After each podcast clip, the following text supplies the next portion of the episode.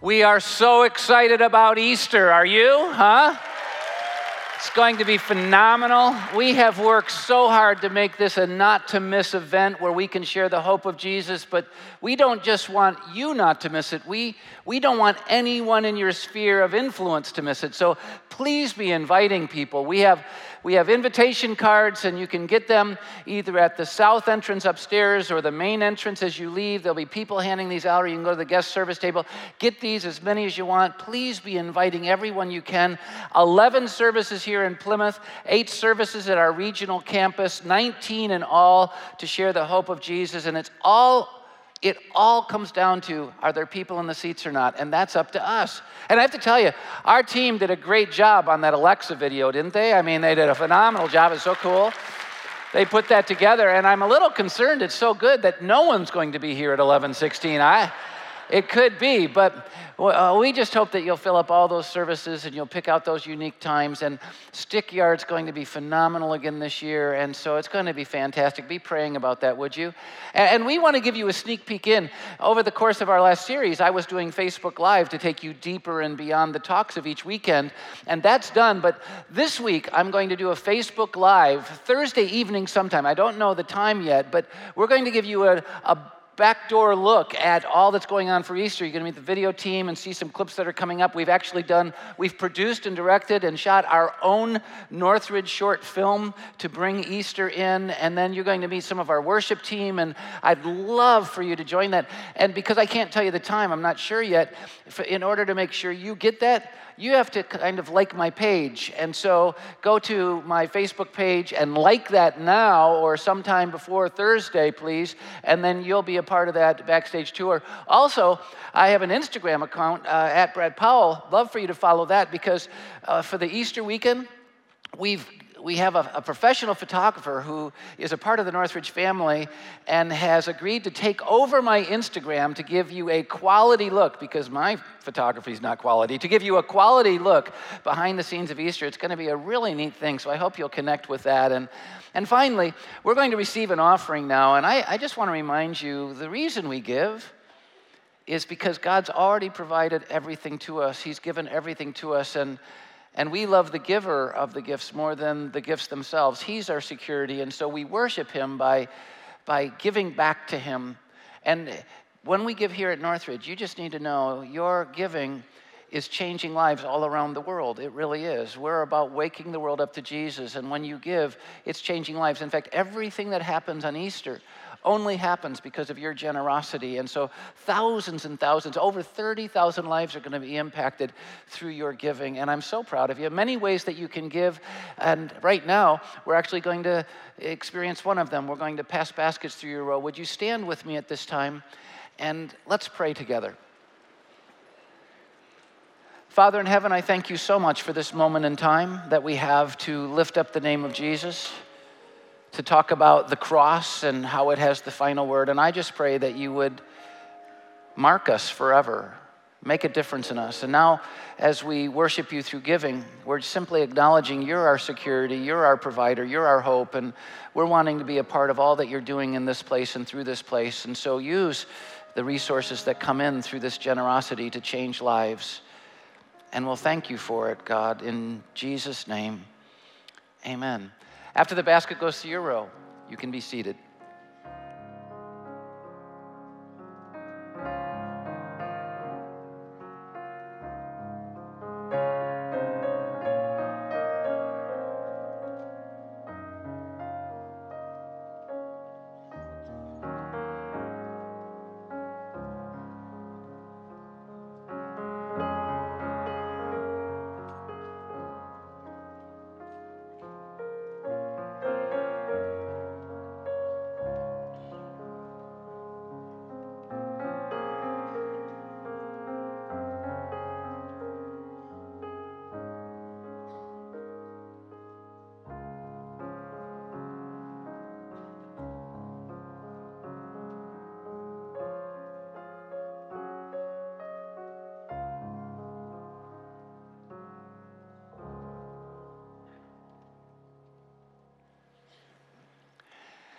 There is nothing more important than the cross.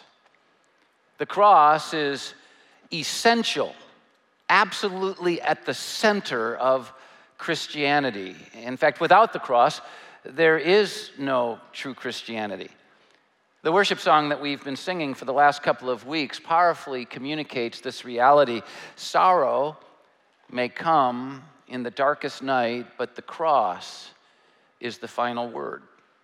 Evil may put up the strongest fight, but the cross is the final word.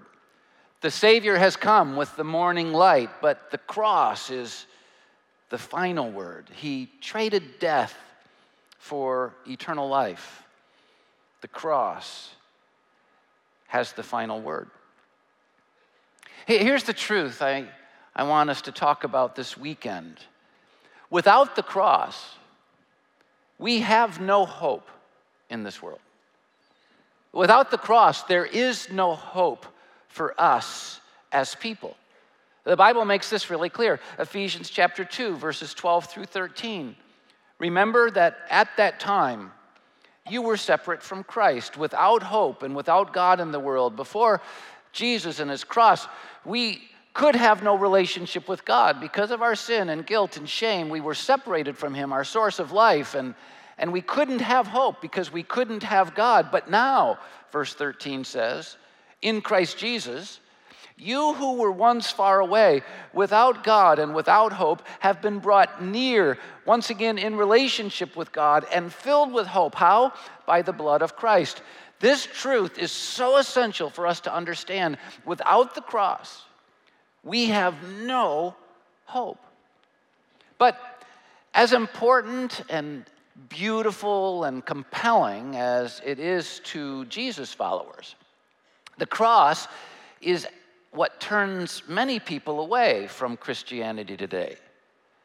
Uh, they, they don't get why Jesus had to bleed and die and experience such a barbaric death just so that God could forgive us of our sins. It, it doesn't even make sense to them, it doesn't compute.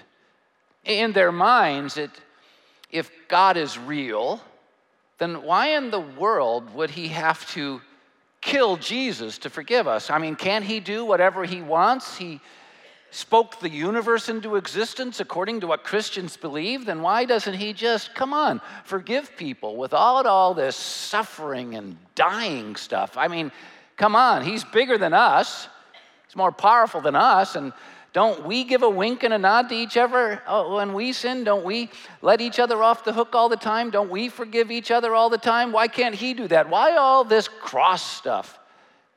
Making sense of the cross is my focus this weekend because until you understand the essential nature of the cross, you, you'll never experience the redeeming power of it. Thank you. My wife's here.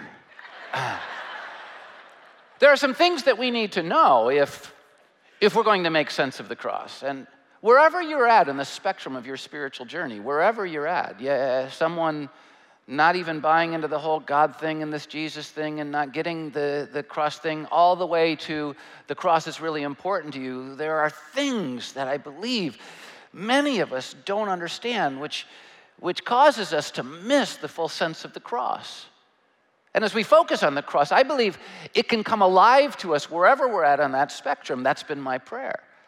What we have to do is we have to go back to the very, very beginning. God created Adam and Eve. And he created Adam and Eve in his image. And at that time, they were pure and they were innocent. They had no sin and no shame, no reason for shame, no guilt. But they did have the capacity for guilt. They did have the capacity for sin and for rebellion because God, when He created them in His image, gave them free choice. They could choose. Now, they, the symbol of their free choice was that tree that God had placed in the middle of the Garden of Eden, that place called paradise. It was called the tree of the knowledge of good and evil. And you, you need to know that the tree of the knowledge of good and evil was the one thing they didn't need.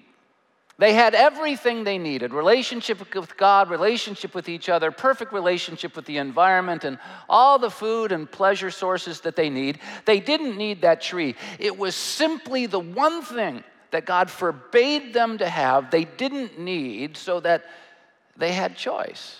They weren't just automatons, they weren't just robots. But because God forbade it, if they ate from it, what they were saying was, We're going to try and live without you. We're going to walk away from you. If, if they ate from that tree, God made it clear that they would die. Because in eating it and walking away from God, they'd be separated from Him, and He was the only source who could provide love and joy and purpose and hope and life itself. Well, they used their gift of free choice to walk away from God, to disobey Him, and, and to sin. They chose death. And what you need to understand is that Adam and Eve's sin created a seeming dilemma for God. And I say seeming because he had it figured out, but, but it was a sticky wicket when you look at it. Because in Ezekiel 18, verse 4, and all the way through his revealed word to us, the Bible makes it clear the soul who sins is the one who will die. What God had told Adam and Eve in the garden was the perpetual pattern. If you choose to walk away from me, to sin, to live without me, you are choosing death. The soul who sins will die because you're walking away from the only source of life. The soul who sins is the one who will die. But there's this other side of God. 2 Peter 3 9 says it really clearly. The Lord is not wanting anyone to die, not wanting anyone to perish, but, but God wants everyone to come to repentance, to, to walk with Him, to be in relationship with Him, to experience His promises and power. And so we've got these two things. God said the soul who sins has to die. Death is the only thing that they have the right to experience. But God doesn't want anyone to die. He wants to forgive everyone and have them walking with Him. And, and we have this seeming dilemma because you see, on the one hand, God is holy and just. Psalm 99, verse 9 says, For the Lord our God is holy. I mean, absolutely holy, set apart, different, perfect. And Second Thessalonians 1 6 says what the whole Bible says God is just, He does what's right,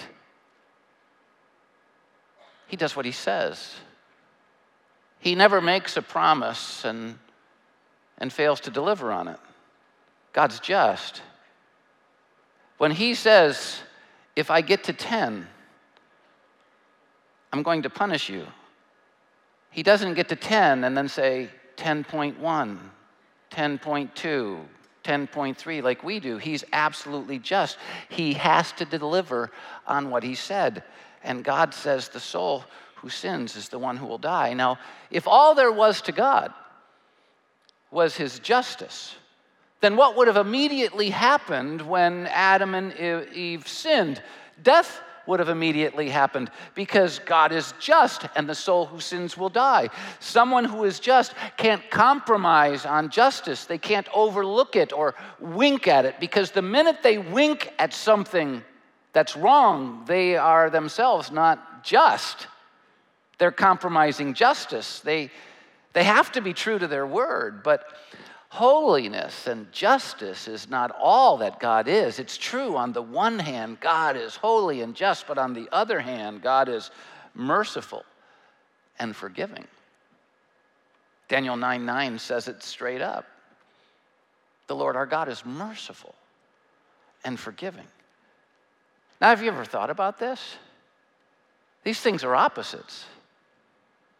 I mean, to be just and to be forgiving, they don't go together. Uh, the idea of mercy and forgiveness puts the push on justice. It creates tension and dissonance because someone who is merciful and forgiving can't compromise that part of themselves. They, they need to forgive, but, but a God who's just can't just let people off the hook. And so God comes up with this solution. God's solution was to sacrifice an innocent substitute so that he could be just who he is and he could be forgiving who he is and not compromise either side of it. He would sacrifice an innocent substitute. And it would be easy for many of us to read through the Bible over and over and over again and miss this interesting passage in Genesis chapter 3. Adam and Eve had sinned. The soul who sins is going to die. They cover themselves with a fig leaf, right? Trying to hide behind their shame and their guilt. For the very first time, they are, they are guilty. And they try to hide behind fig leaves, but God didn't say that the soul who sins just has to cover up. The Bible says the soul who sins must die. And for God to forgive, there has to be a death. I mean, there just has to be. And so, Genesis chapter 3, verse 21 the Lord God made garments of skin for Adam and his wife and, and clothed them. No, the fig leaves won't do because the soul that sins must die. They tried to cover their sin and shame with those leaves, but it wasn't enough. Justice demanded death. Nothing else would do because as Hebrews 9:22 says, without the shedding of blood there is no forgiveness, and so God was just. He punished sin. He exercised his justice on an innocent third party. And if you just think about it, I know it's just one little verse in Genesis 3, you know, he, he covered them with the, the fur of an animal, but think about how dramatic that was. Adam and Eve had never, ever experienced or seen death of any kind. And they were one with their environment. They had named all the animals. They had never seen death, but now think about it. The hands that had created all things, the hands of God who they had walked with and, and enjoyed, now took the life of an innocent animal.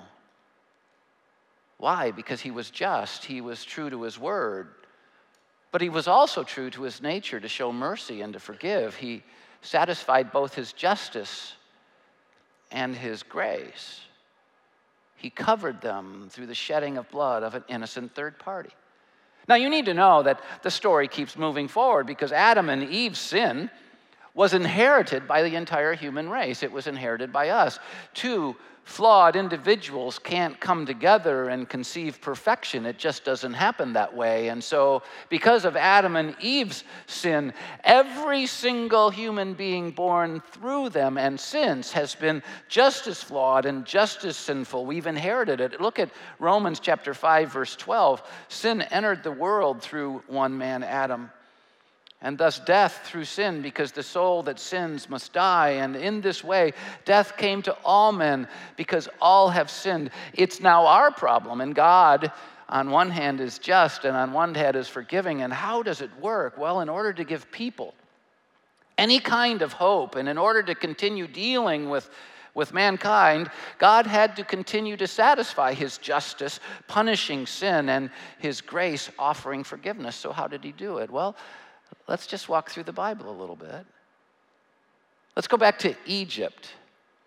God's people were in Egypt, and, and all of a sudden, Pharaoh and the Egyptians, who were the most powerful nation in the world of that day, hated them. And so they, they made God's people, Israel, slaves, and they treated him them horrendously and horrifically. I mean, tragically, even so much as having their baby boys that were born murdered so that they couldn't develop strength as a nation and overcome Egypt. These people were horrific and filled with darkness. And so God said, I want to redeem my people from this situation. And in Egypt, God's justice was satisfied through an innocent substitute, just like it was in the Garden of Eden. You need to know that, that because God was trying to deliver his people from Egypt and Egypt was trying to keep them enslaved, finally, God, through Moses, came and, and authored 10 plagues to try and break the back of Pharaoh because he wouldn't let God's people go. And the 10th plague was promised, and this was the promise every single living being in Egypt, every single group will lose the firstborn of all their families, of all of their beings. Period. I mean, he was told, Pharaoh, that your firstborn will die, and the firstborn of your cows will die, and the firstborn of all of your livestock will die, and the firstborn of every family in all of Egypt will die, and even the firstborn of all of Israel, anyone in Egypt will die. I mean, that's what's going to happen. But God, being both just and forgiving, came up with a solution. How could God be just and do what he said and still spare the children of his people, the firstborn of his people? Well, he used the same solution. What he did was he offered an innocent lamb you see, they would have to kill an innocent lamb, a lamb that had no flaws, a lamb without blemish, and then they would have to apply the blood of that lamb to the door frames of their house and the windows of their house. And when the death angel would come to take the firstborn, when the blood of the innocent substitute was there, the firstborn would be spared, God being both just and forgiving. But if the blood wasn't there, what would happen? The firstborn would die.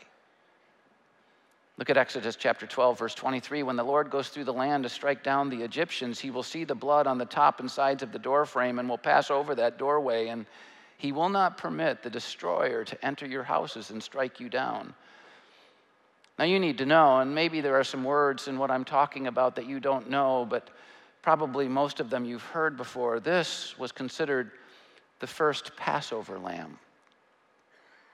God would pass over these homes in forgiveness and still be just because the blood of an innocent lamb was applied to the home. The lamb did nothing, it was innocent, but by its sacrifice, God could be just and yet still forgive. But God made it clear the blood had to be applied.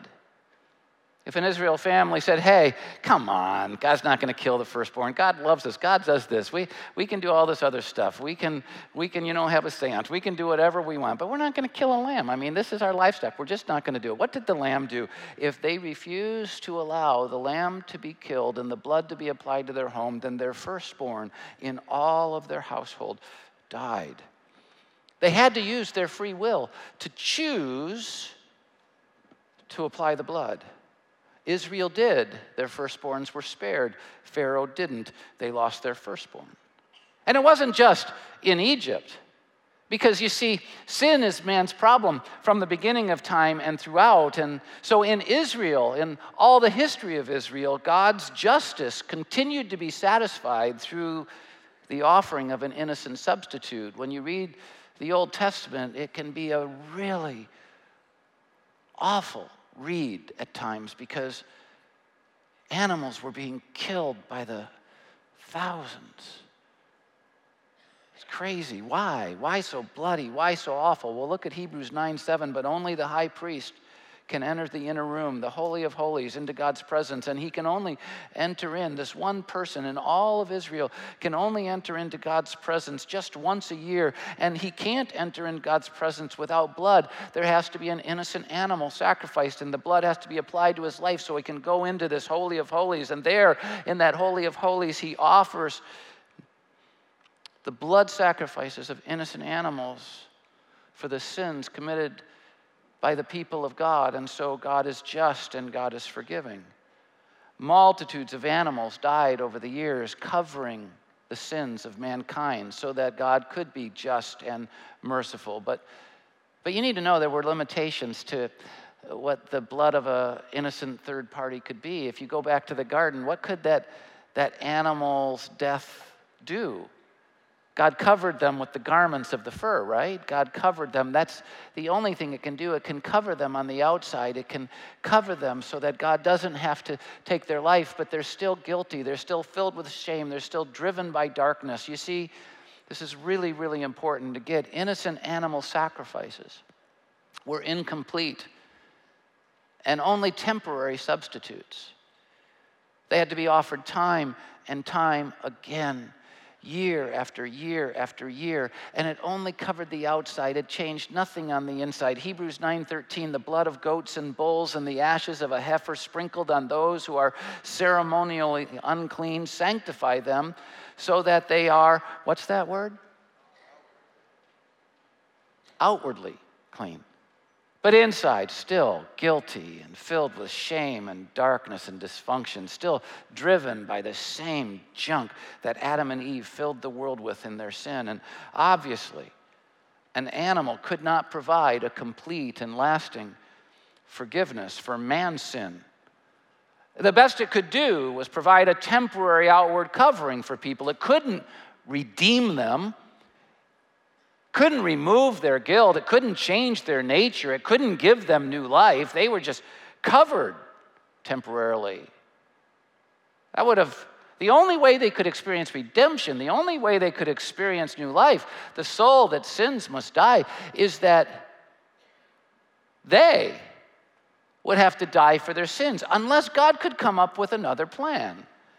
Unless there could be a sacrifice of equal value, who, unlike them, had never sinned, was never made imperfect, was above reproach and without blemish, but were equal to them in their humanity and that innocent sacrifice of humanity then dying in their place. That's the only way. But how in the world could that ever happen? Well, God promised that He would provide a complete and lasting substitute, that God would do exactly that. Genesis chapter 3, verse 15, even in the midst of their sin and when God was communicating the curse of their, their sinfulness, he said in Genesis 3:15, and he was speaking to the evil one, to the serpent, to Satan, and I'm going to put enmity between you and the woman, and between your offspring, those who follow you, and, and hers. And you need to know that ultimately her offspring is going to crush your head and destroy evil and destroy darkness and destroy all that you've done in this world.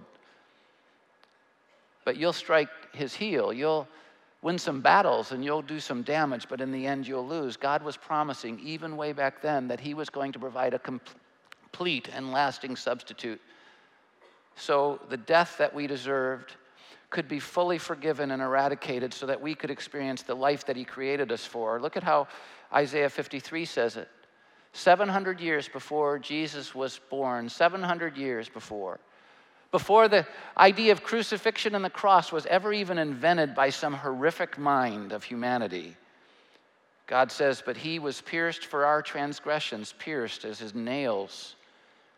He was crushed for our iniquities. I mean, his whole body was crushed. Every joint was pulled out of place when dropped in that hole on that cross. The punishment that brought us peace, the complete and full redemption that satisfied God's curse of death on those who would sin, the peace that was on us was given by Him, and by His wounds we are healed. He was led like a what? Lamb to the slaughter. You know that first little Passover lamb? It was simply pointing to the Lamb who would come and give us complete and full redemption. The one who would fully satisfy God's justice, the soul whose sins must die, and then provide God's mercy and forgiveness through full redemption. This is 700 years before Jesus came.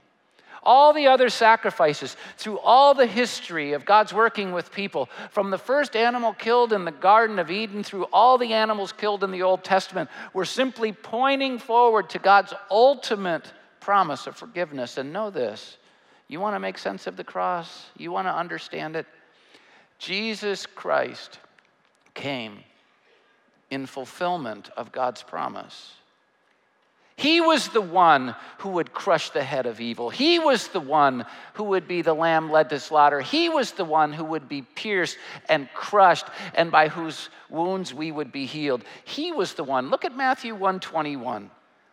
She will give birth to a son and you're to give him the name Jesus because he will save his people from their sins. Jesus didn't die on accident. The cross wasn't a mistake of culture. People didn't blow it. No. From the very beginning of time, once man fell, God was going to provide an innocent substitute, pictured in the garden, pictured by every lamb and bull and dove that was ever killed. God was going to provide a lamb who would provide absolute redemption. Jesus Christ was that lamb. Look at John 1:29. It's why John the Baptist says this. The next day John saw Jesus coming toward him and and this is what John said. Look, the lamb of God who takes away the sin of the world. Why death? Because unlike us we who compromise all the time, we who make promises and don't keep them, we who tell about consequences that we don't hold people to. We who claim to have justice but have no justice at all. Unlike us, God really is just. And when He says the soul who sins will die, death really has to happen, or else He's no longer just. He's not a God worth serving. He's absolutely just, but He's also absolutely merciful and forgiving. And how does He do it? By, by allowing Himself to become a human who lives perfectly unlike us and then dies in our place. He's the Lamb of God who takes away the sin of the world. You need to know that, that Jesus lived a perfect and innocent life in our place. 1 Peter 2 22 says that he committed no sin. No deceit was ever found in his mouth. He did what none of us ever did. He fulfilled the law. He lived his whole life without breaking it. But then he died on the cross in our place as the, and I hope you'll mark this down, as the innocent substitute. He was the third party, he was the Redeemer. 1 Corinthians chapter 5 verse 7 for Christ our Passover lamb has been sacrificed. The soul whose sins will die. The perfect son of God died in our place so he could give us life. 2 Corinthians 5:21 God made him who had no sin whatsoever, the Lamb without blemish, to be sin for us, so that in him we might become what we can never be on our own the righteousness of God. John 19 30, when he had received the drink, Jesus is on the cross, dying for the sins of humanity, experiencing that which he didn't deserve, death, so we could experience that which we don't deserve, life. When he had received the drink, Jesus said, it is finished. And with that, he bowed his head and gave up his spirit. It is finished. Comes from the Greek word tetelestai. Do you know what it really means? Paid in full. It was used to stamp debts that were paid in fullness. Paid in full. What was paid in full? The soul who sins must die. The justice of God was fully satisfied. Payment to our debt was made. It is finished. The cross is the final word.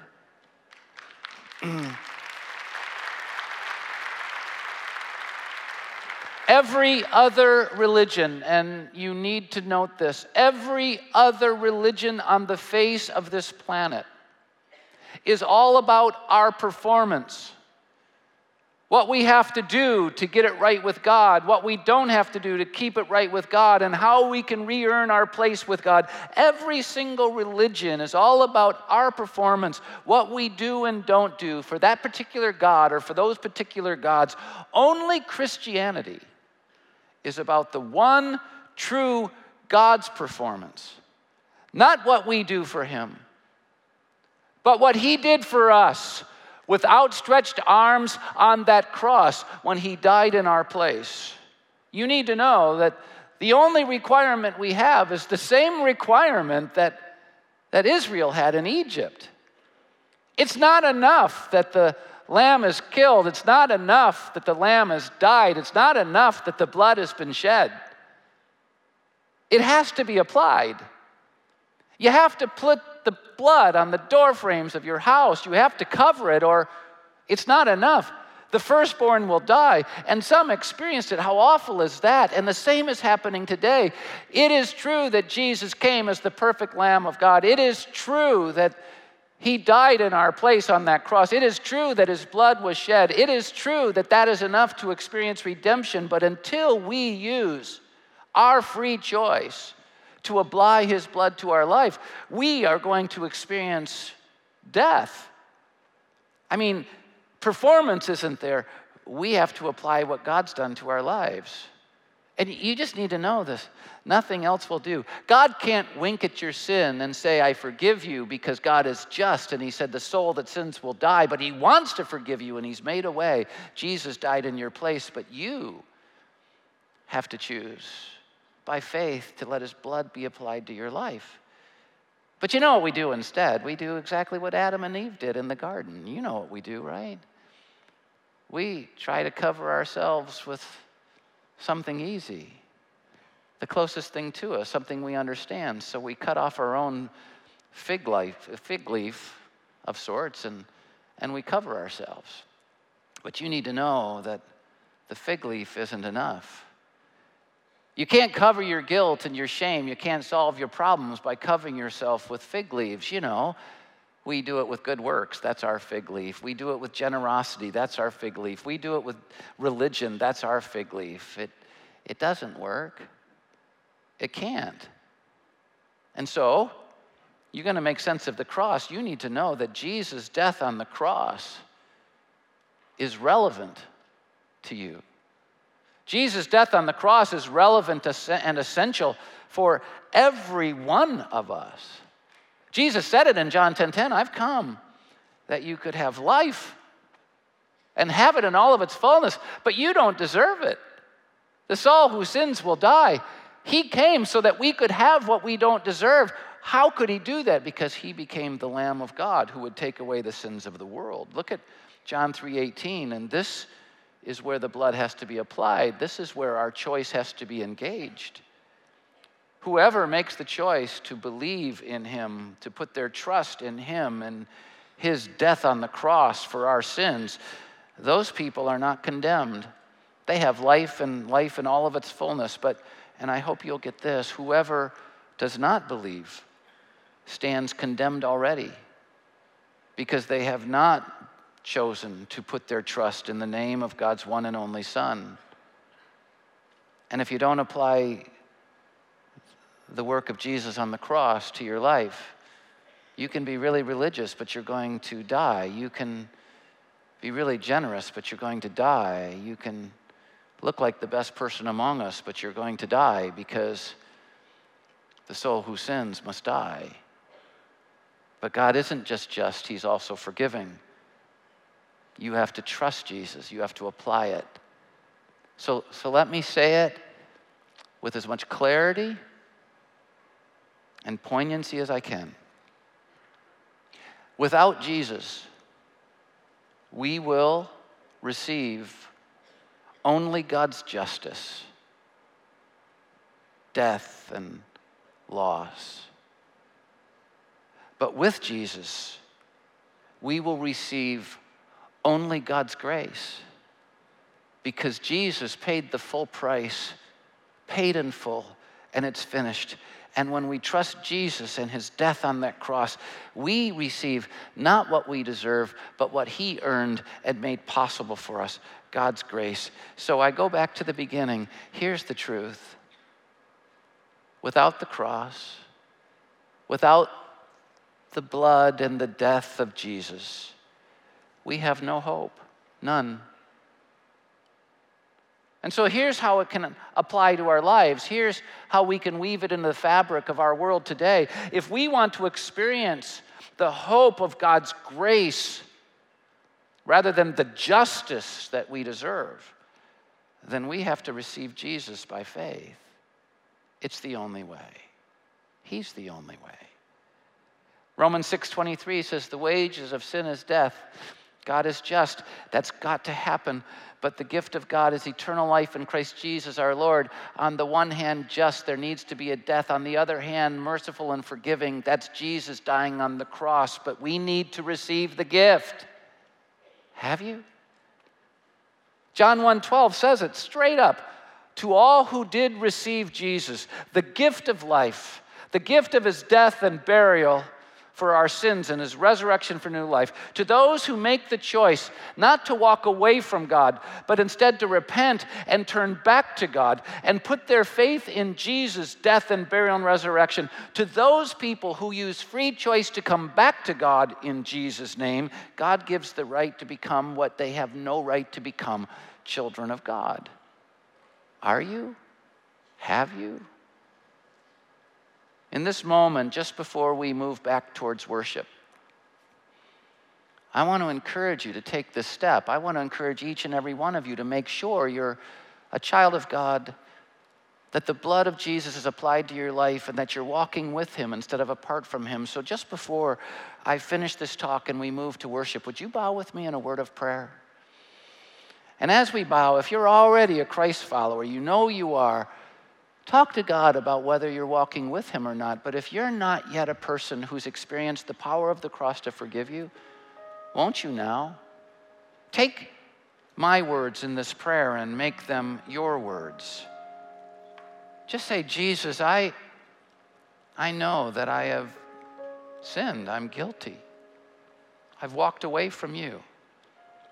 And I know because you're just that I have to experience death because of that. But I believe that you gave me the gift of forgiveness and life through Jesus' death on that cross. And so I'm giving you my sin. And by faith, asking you to apply the blood of Jesus' death to my life, I'm trusting you to make me a child of God. In Jesus' name, amen. Now, if you prayed with me, and before we move into worship, I want to encourage you if you're in one of our campus settings here in Plymouth or Grosse Ile or Saline or Brighton, would you, would you take out the program that you've been given today and just take out the connection card? And on there, you can fill it out. There are two boxes that are relevant. One says, You prayed with me to receive Jesus for the first time. The other, You prayed with me to renew your faith. Either way, check that off. And, and then I'm going to ask you to put it in the boxes as you leave each exit. There's one right outside the door. And here's why we want to send you a letter of next steps that you can take in your relationship with God. And we also want to give you a Bible so that you can start hearing from God yourself. And if you're watching online, hit the What Next button and we'll do the same thing for you, okay? But here's how I want to bring this to an end and move into worship. I want you to remember on this Palm weekend that the cross is the final word on sin. Yes, we have sin and shame and guilt, but we don't have to carry it because Jesus carried it for us. He paid the penalty for us. The payment for sin has been made, but for us to experience the hope of the cross, for us to experience new life, Jesus couldn't stay dead. He just couldn't. Because a dead Savior is a dead Savior. He had to be living to give us the gift, He had to be living to give us new life. What good does a Savior in the grave do? There had to be a resurrection, and that's the great news of Easter. Jesus didn't just die, He rose from the dead, and I can't wait.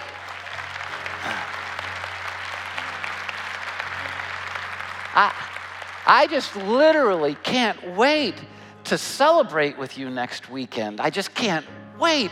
So let's not wait.